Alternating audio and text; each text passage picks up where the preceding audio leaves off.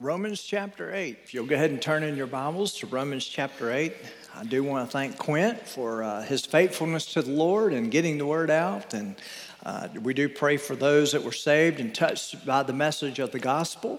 Uh, you know what's interesting is hearing Quint talk about some of the things he encounters and uh, just the way he goes about just allowing the Spirit of God to lead him from place to place. I personally have had the privilege uh, to be with him one on one in those settings, and it is amazing to see how God uses just simple faithfulness and simple obedience.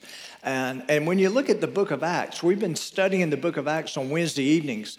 Uh, it's amazing to see the similarities something 2,000 years ago that happened uh, as it relates to what people are experiencing today uh, really just shows you how real God is and how He's been moving for 2,000 years, especially through the message of the gospel. And so I just thank Quint for his simple uh, obedience and faithfulness. And, and by the way, as he said, it's nothing outside of our own reach when we're just faithful to Him. And so I hope you will be challenged by that. Well, many of you are saying, Where's Christmas around here? Well, next week when you come in here, it'll be Christmas, I promise you, okay? Uh, the music will be geared around Christmas, the sermons will all be gathered around Christmas, and uh, we'll have three good old fashioned weeks of Christmas. Now, uh, you look at us and say, How come we're not ready? Well, let me ask you a question. How many of you have already got everything decorated and every gift purchased? Okay, you're the only ones who can say anything about this, okay? All right, nah. But uh, anyway, I hope you will make sure to be a point, be here for the next three weeks. And by the way, it's a great time of year to invite people to come to church. It's amazing how people get nostalgic this time of year. And uh, it's a great opportunity to bring them in. They will definitely hear the Christmas stories and see what surrounded the birth of our Savior, and uh, we'll uh, tie the gospel message to all that. So I hope you'll make a point to be here and bring someone. All right, royal invitation. Today we're on part two of Living with Purpose. There wasn't intended to be a part two, but uh, we have a part two this week. And uh, so if you look at the introduction there on your outline, I filled in some things that we covered last week. One of the basic truths that every believer needs to understand is what is God's purpose for my life? Now, when you look at your purpose, you look at what God's doing in and through your life. Some of you may be sitting here and you're like, what do you mean God's purpose for my life? I'm, I'm on the other side of everything. No, no, every day is a new day. His mercies are new every day. What He would like to do in and through us is new every day. We just got to go with simple obedience. I think so many times we complicate that question. And then look on your outline. When we understand what God's purpose is for our lives, then we will better understand why He allows difficult circumstances to come into our lives. Now, when you hear that, when you hear that statement, you need to remember, and this is a tough part, sometimes suffering or difficult circumstances get us to the purpose. Now, we don't like to hear that. That's not popular. That doesn't sell a lot of books in our day and age. But I'm here to tell you that's what we find all through Scripture.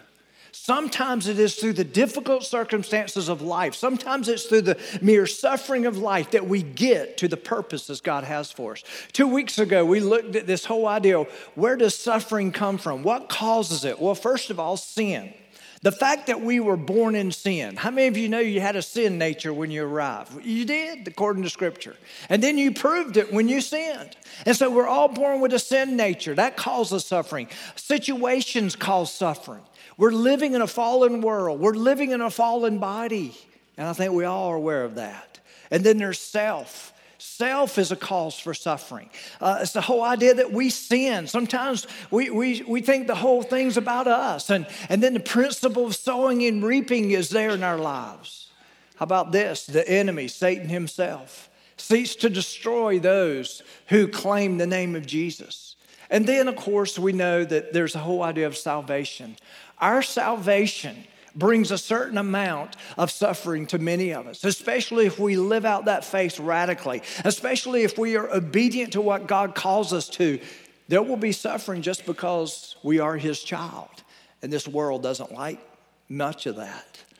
And then we looked at the whole idea of coping with suffering. And again, this was two weeks ago. The key to dealing with suffering is having the correct perspective, the big picture perspective. In Romans chapter 8, look at verse 18 again. I know I've covered it. This is the third week in a row, but so important for you to see this. He says, Paul says, For I consider He's talking about perspective. He's talking about suffering's potential. For I consider that the sufferings of this present time, that implies it's not permanent, are not worthy to be compared with the glory which shall be revealed in us. And it's that whole idea of what God is capable of doing through our suffering. And then James comes along in this crazy verse that we hear about when he says in James 1 2, consider it pure joy when you face trials of many kinds, when they're coming out from every direction, coming at you. He's saying, consider it joy. Now, what are they talking about? They're talking about looking at the potential of what God can do with the suffering that comes to our lives. And then, of course, we looked at the whole idea of realizing that suffering is temporary. Uh, for some of you, it's been in it maybe 20, 30 years. I, I know some people that have suffered many years of their lives. Maybe it's health or whatever it may be. Guess what? It's still temporary compared to, compared to eternity. And then there's the whole idea that Jesus is returning. There's a whole idea that we're not in this alone. The Holy Spirit is there. He's the comforter. He's praying for us. And then this is where it ties into where we are or were last week. God is working through it, accomplishing his purposes through our lives. Look on your outline. We then came last week to this whole idea of God's promise in this whole setting, the whole context of difficult circumstances, the whole context of suffering. When he says this in Romans 8 28, and we know that all things work together for good to those who love God, to those who are called according to what? His purpose, not our purpose. You see, this verse doesn't make sense to many of us when we only live for our purposes. When we begin to see that our life, and this is what's so difficult, is really not about us. This life that we've been given, this gift that we've been given called life, the purposes that come out from this life are not founded in us, but what God desires to do in and through us. And that whole idea of works together for good is that whole idea of synergy. The whole that, that God said is good becomes reality through the sum of its parts. He's saying that the potential for good, the potential to, to just totally transform your life can come from the parts that make up the whole. And he says those things come together to create something good and lasting in your life. And then, of course, we looked at last week, verse 28, look on your outline, does not look at life blindly. It doesn't say that all things are good, it just says that those things work together for good. The things that we would probably call tough times in our lives or bad things. He's saying God can turn it around. The, uh, verse 28 does not look at life self centeredly. You remember us talking last week that, that we're not the big picture. You see, so many times we've been called to look at the big picture, and I think that's what Scripture says over and over again. The big picture is not about us personally, we're just part of the picture. The big picture is Jesus himself. He's going to tell us that in verse 29. But we need to realize, in the context of who he is, we're a part of that. And so we are not to look at our lives self centeredly. How about this? Verse 28 does not look at life unrealistically. Do you realize that there are very, very few happily ever afters in this world? Very, very few. And then, verse 28, however, does look at life forgivingly. Listen, I don't know about you, but I have great potential to mess up my life. How many of you realize we all have that? Some of you have a past that, that revealed that. And thank God for His forgiveness. Thank God for the cross. Thank God that He's working in and through our lives. Thank God for all that. But listen, when God, verse 28 is saying, He can take all these things, all these things, and make them for good. Not only that, verse 28 does look at life strategically. He doesn't say almost everything, but he says what? All things. All things work together. You see, God is intentionally and strategically using the parts of our lives to create the whole purpose for our lives, to bring it all together. Next, verse 28 does not look at life, or excuse me, does look at life purposely. It says, and we know. This word means we know with absolute, unshakable confidence because of our past experience that these things are true. It means that we can count on it because we've seen it play out before. How many of you have seen, how many of you have lived long enough or lived in the trenches sometimes of faith long enough to know that you've seen some things in life come around twice or more than that? And you've known that going into it, you fretted over it, you worried over it, you, you were discouraged. I mean, it led you to many times despair, but on the other side, He came through, only to go back into some of that sometimes.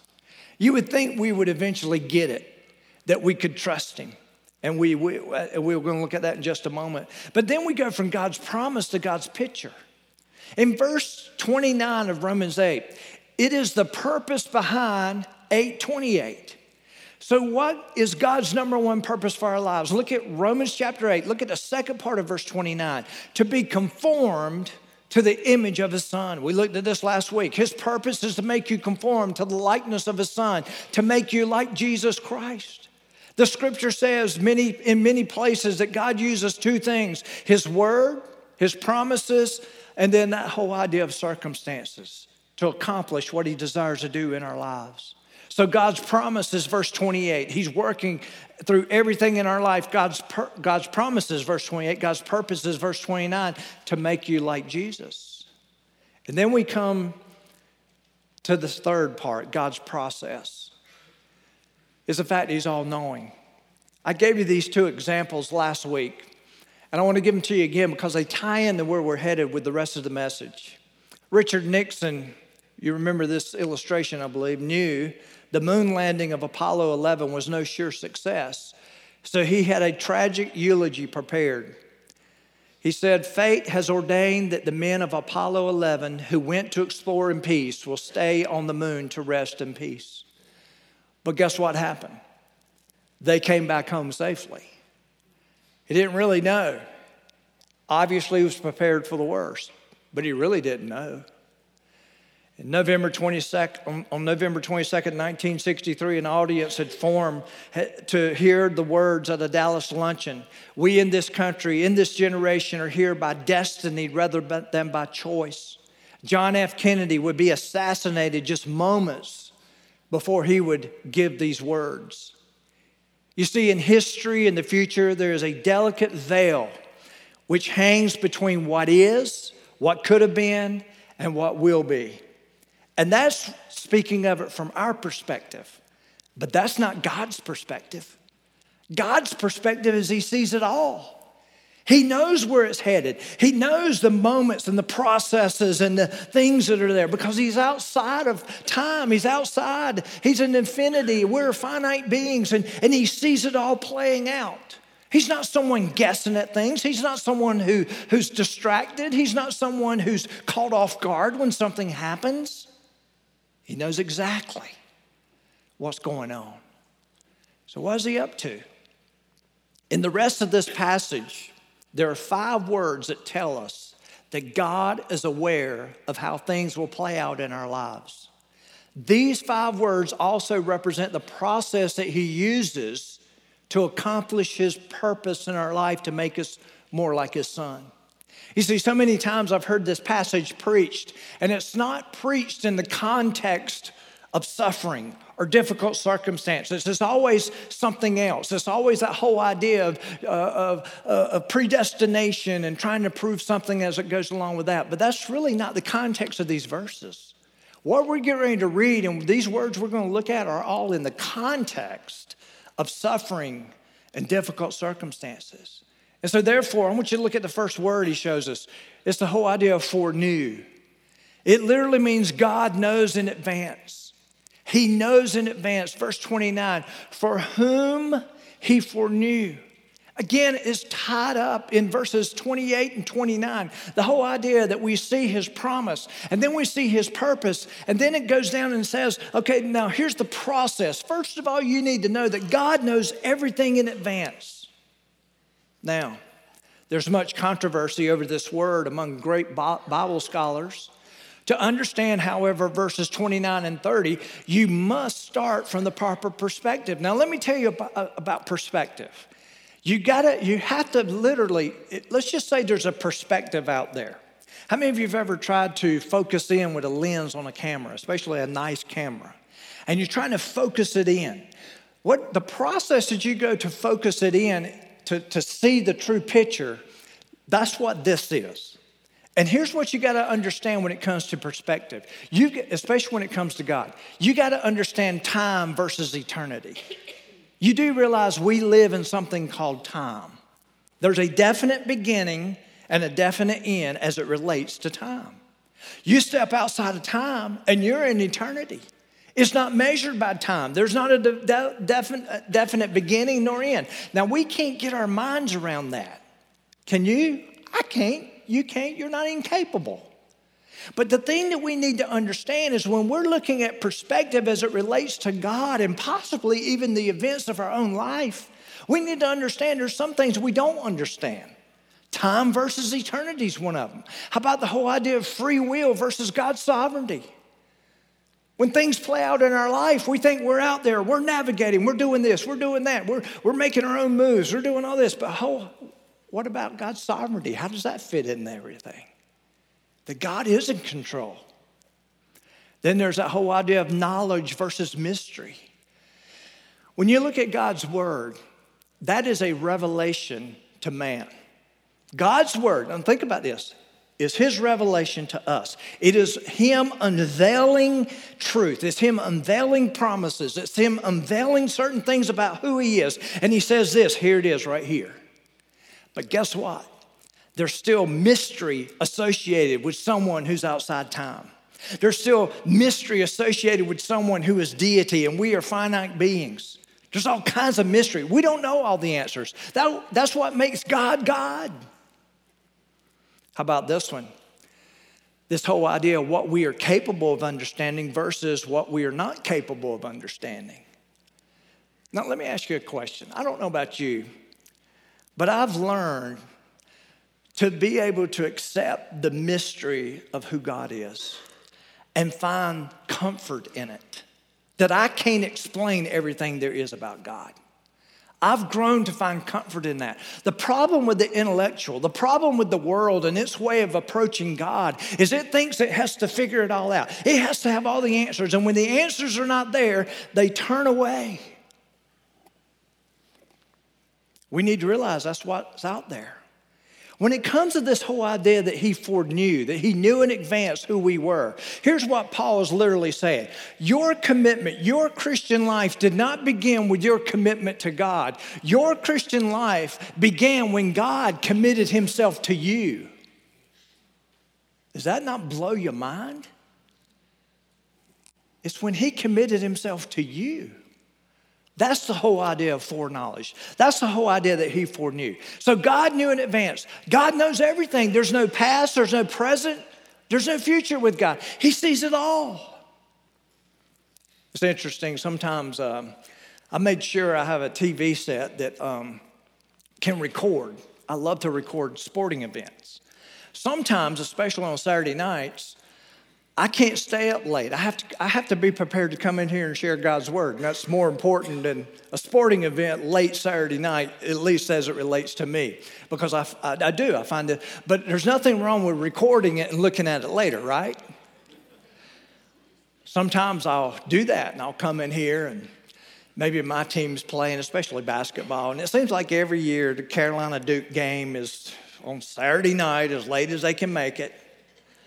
And, and there's no way because I'll sit, even if I sat there and watched it till 11:15, I'll still be hyped up. Even if we lose, I'm still mad. Or, or when we win, I'm like, yeah, you know, it, two more hours before I go to sleep. So I just choose to just record it all. And then sometimes I'll come in here and did you enjoy that game last night? Don't tell me anything, but I can tell by your expression it turned out good. Which normally means what? Carolina won, right? so, so, anyway, some of you are sitting there like, you're not even talking about my team state. But anyway, well, y'all not normally in that conversation. No, I'm just kidding. But anyway, just kidding, just kidding. But here's what, I, here's what will happen. I'll even know what the score is. And you know what I'll do? I'll still watch the game. You say, you must be bored out of your mind. No, I want to see how it happened. And you know what? I'll sit there and I'll watch that game, and all of a sudden I'll see, let's just say Carolina won, which they win a lot. And they beat them by 20 points, which would be magnificent if it happened this year. And I'm sitting there and I already know that, but I'm sitting there watching the game, and all of a sudden Duke goes on like a 15 to 1 run. I mean, they just are killing it, popping threes every time he turn around. And I sit there and I get all, all antsy about it, and I'm worried. I'm like, man, can they overcome this? And then it dawns on me. They won. Carolina already won. I know they won. Why am I so worked up over this run here? What about our life? Who knows the outcome? God knows the outcome. He knows where it's going to end. He says all things work together how? For good to those who love God. That means we win in the end. We know that. It's out there, it's spoken. He said it. And so all of a sudden, we're here in this life, and, and all of a sudden, the enemy gets on a 15 to 1 run, and, and, and they're scoring, they're dropping threes everywhere. And we're thinking, oh my goodness, are we ever going to see victory again? But we already won. As bad as it may get sometimes. Jesus is the same yesterday, today, and forever. He's not bound by time. He can see the beginning and the end at the same time. Next, here's the process. He foreknew, God knows in advance. Number two, He predestined, God completes His purposes. God completes His purposes. Romans chapter 8, verse 29, if you look at the second part, it says, He also predestined. He not only foreknew, He predestined to be predestined, also predestined to be conformed to the image of His Son, that He might be the firstborn among the brethren. You know what the second part of this verse tells us? Again, what I said earlier, we're not the big picture. He's the big picture. When it says the firstborn, it means He's preeminent. It means this whole world, this whole life, the life that He died for me to have, is all centered around Him. He's the big picture. I'm just a part of it. You're just a part of it. So our lives are not to be seen self centeredly. By the way, this verse, let me tell you about this verse. This is where many people get off track. This verse is not talking about heaven or hell. This verse is written in the context of suffering and difficult circumstances. So in this in the Bible the word predestination, listen, this is something that through study is always used when it's talking about believers only.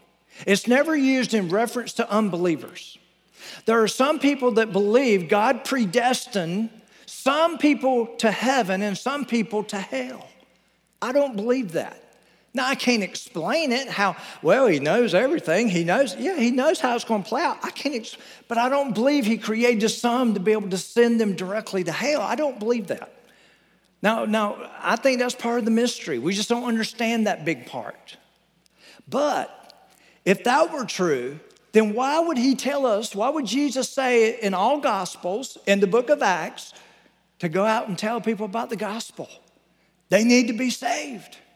Matter of fact, some people believe this concept so, so much that when William Carey, one of the first missionaries who went out, wanted to spread the word to heathens, William Carey, when he was about to go out and start a world missions organization, here's what he said. Someone came up to him and said, Young man, if God wants to save the heathen, he'll do it without you.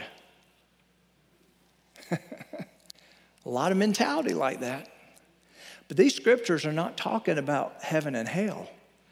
These scriptures are talking about Christ likeness.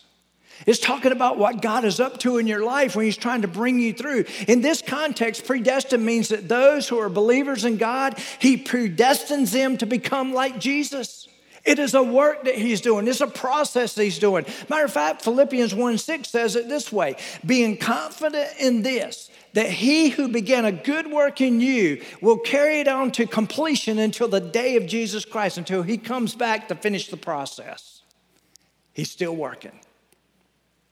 Predestined means when God saves you, he's going to see it through to fulfill his purpose in you. Thirdly, not only foreknew or predestined, he uses a third word, the word called. And it means that God takes the initiative. And we talked about this just a moment ago. But look at verse 30. It says, Moreover, whom he predestined, those he also called. Paul simply means that God took the initiative in your salvation.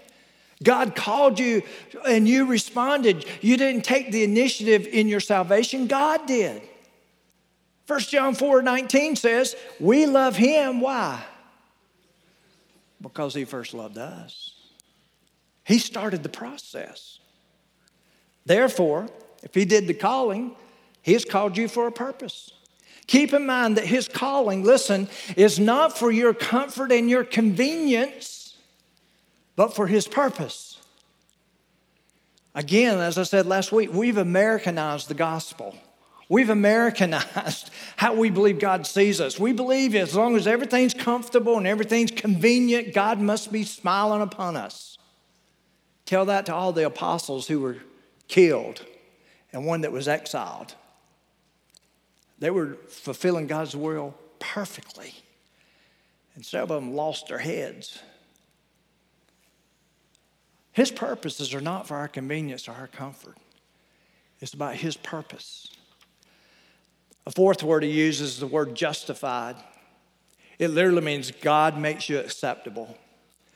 And when you look at verse 30, it says, Whom he called, these he also justified. It means God makes you righteous. It means that you are in perfect standing with him. It means that you are usable in such a way that he can fulfill a purpose in you.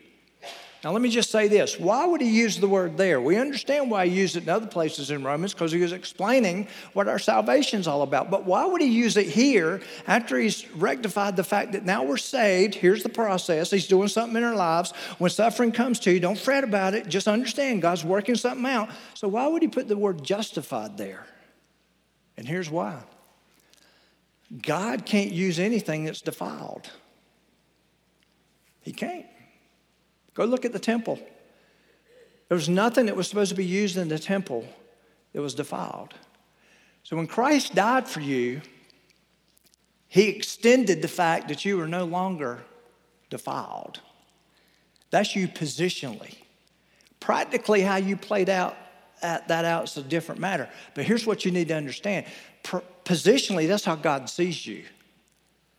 You're perfect in His eyes only because of what Christ has done. Not because you're perfect, because hopefully you're sitting there thinking, I'm definitely not perfect.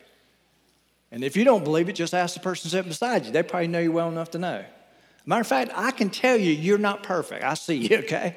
But here's what you need to understand positionally in Christ, you are perfect, which means He can use you for His purposes. And that's what he's talking about here.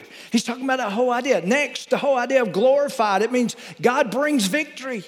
It says in the last part of verse 30, in whom he justified, these he also glorifies.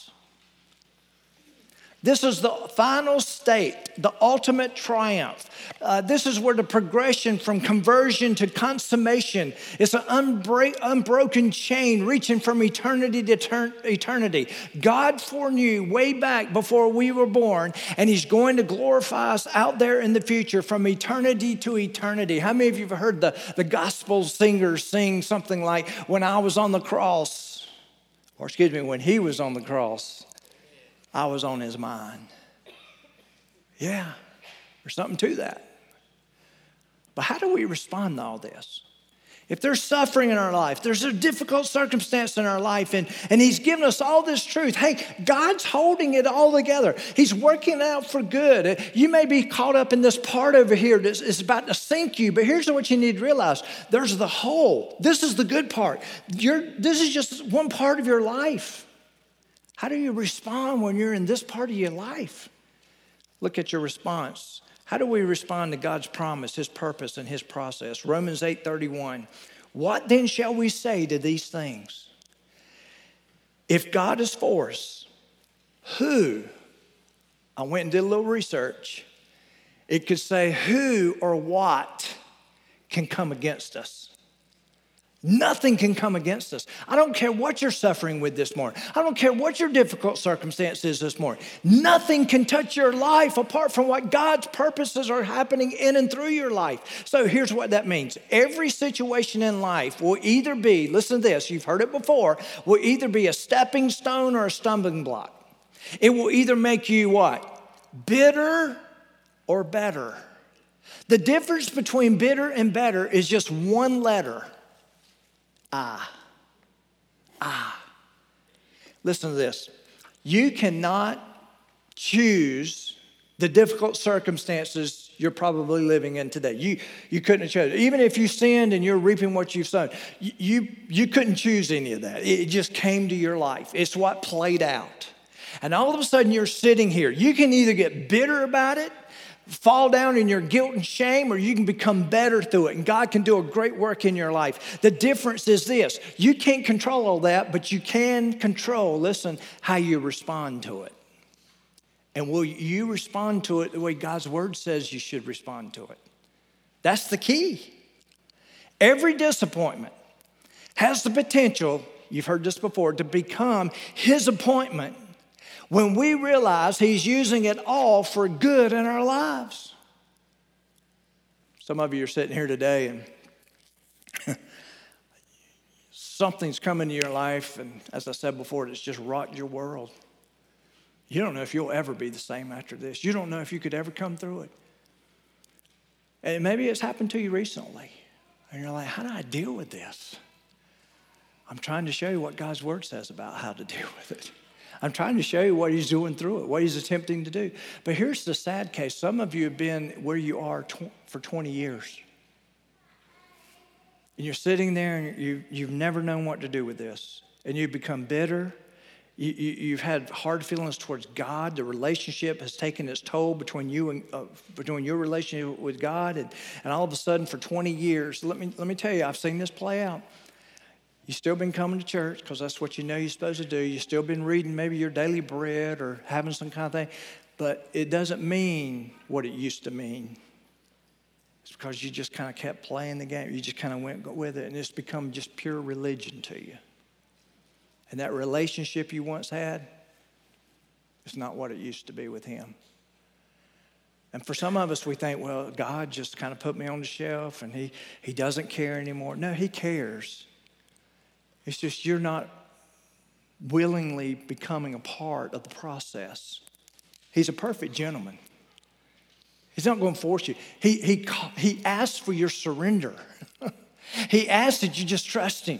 And that's where it comes down to. Look here. How do we respond? First of all, you need a teachable response.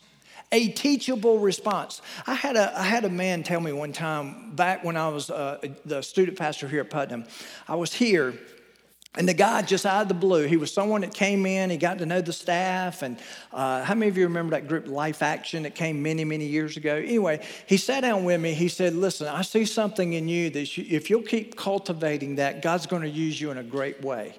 And I was sitting there like, Wow, you see something God could use? Wow, let, tell me what it is. Here's what he said You're teachable. You're teachable. You don't think you have all the answers God wants to do a work in your life, just continue to be teachable. And that's always been on my head in my head. I got to remain teachable. What does that mean? When you need to be teachable? When you're going through the toughest time in your life and you say, God, I don't know what you're up to, but teach me.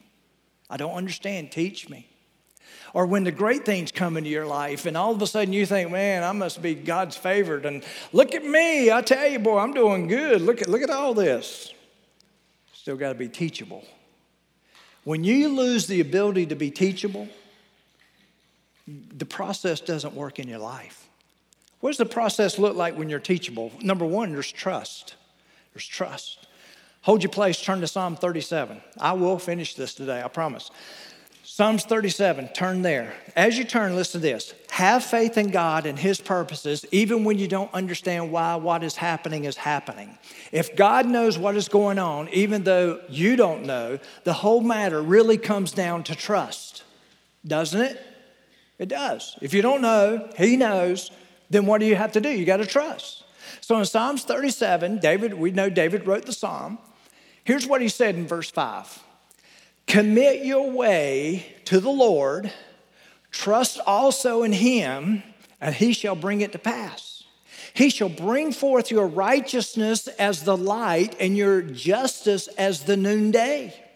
But here's some more commands. Rest in the Lord and wait and wait patiently for him. What's that whole idea? He's up to something. Do not fret because of him who prospers in his way, because of the man who brings wicked schemes to pass. What he's saying here is quit putting your eyes on everyone who seems to be getting away with the world, getting away with everything. How many of you know people in your life that seem like they get away with everything? They go around, they talk bad about everybody, and it never seems to come back on them. They do all these terrible things, and, and, and it's almost like they get away with everything. He's saying, you know what he's saying here? Get your eyes off them. Quit looking at them. Quit comparing yourself to them. You focus on what God wants to do in your life. That's what he's saying here. Don't fret because of what they're getting away with. He says, but then this is what we can relate cease from anger. How many of you, those people, make you angry? And cease or forsake wrath and revenge. And then he says again, do not fret, it only causes harm. It means there's potential to sabotage the process God's trying to do in your life. So, what kind of words can we take between verses five and eight? Commit, trust, rest. You're going through the most difficult time in your life. Maybe it's right now. And he says, rest. Rest? I'm consumed with this. What do you mean rest? I don't sleep. Every time I turn around, I'm, it's in my mind, it's in the forefront of my mind. Rest does not mean that you hold it here. Rest means you back it away. It's still there, you see it, but that's not your focus. Your focus is on the purposes of God. The purposes of God. So, when difficult situations arise in your life, commit trust, rest, wait patiently. He's up to something. Don't fear, don't get angry, and don't lash out.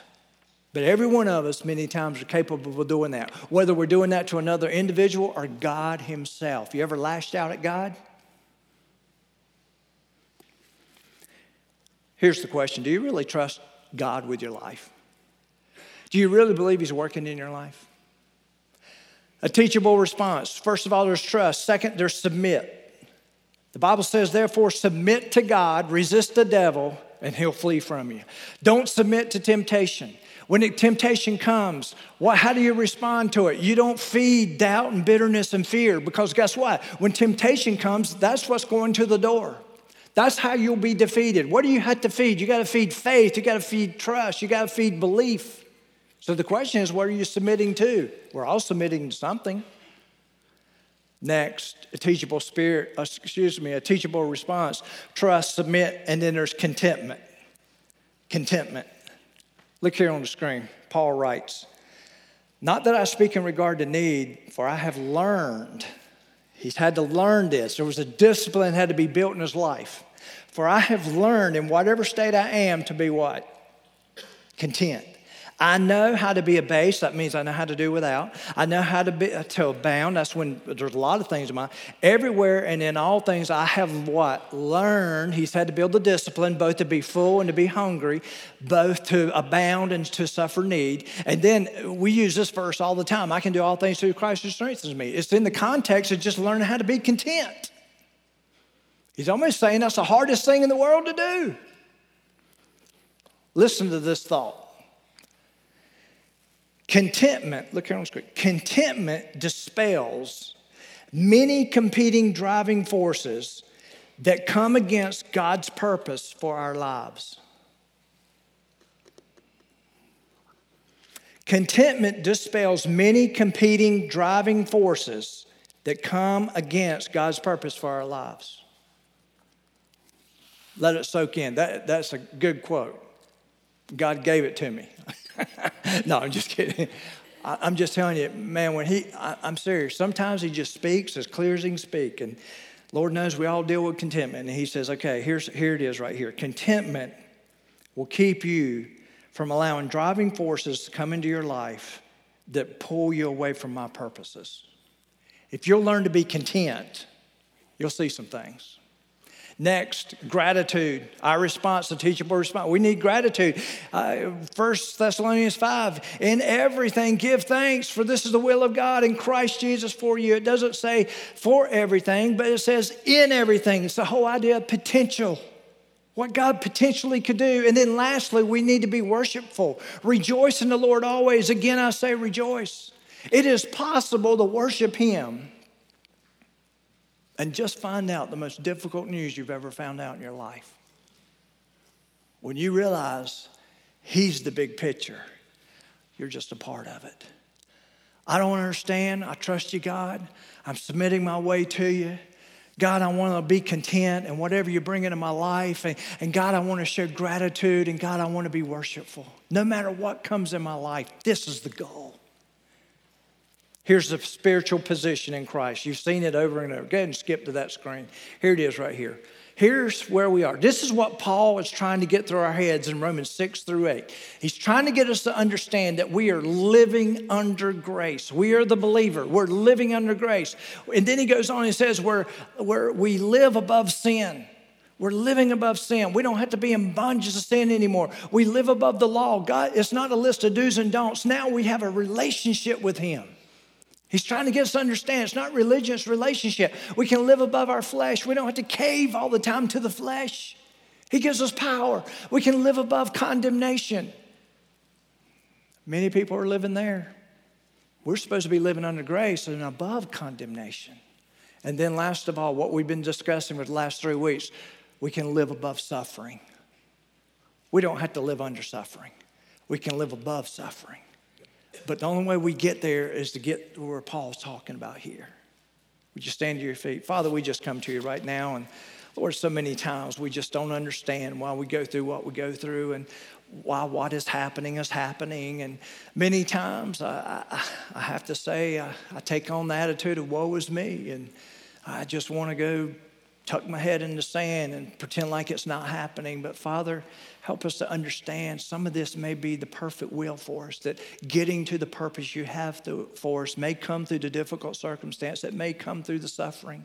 And Father, there's so many times I believe there's people in this room who want to trust, they want to submit, they want to be content, they want to have a heart of gratitude, they want to be worshipful. But Father, so many times they're they're, they're focused so much on what they're going through that they're not seeing the big picture. Lord, you're the big picture. Help us to see that.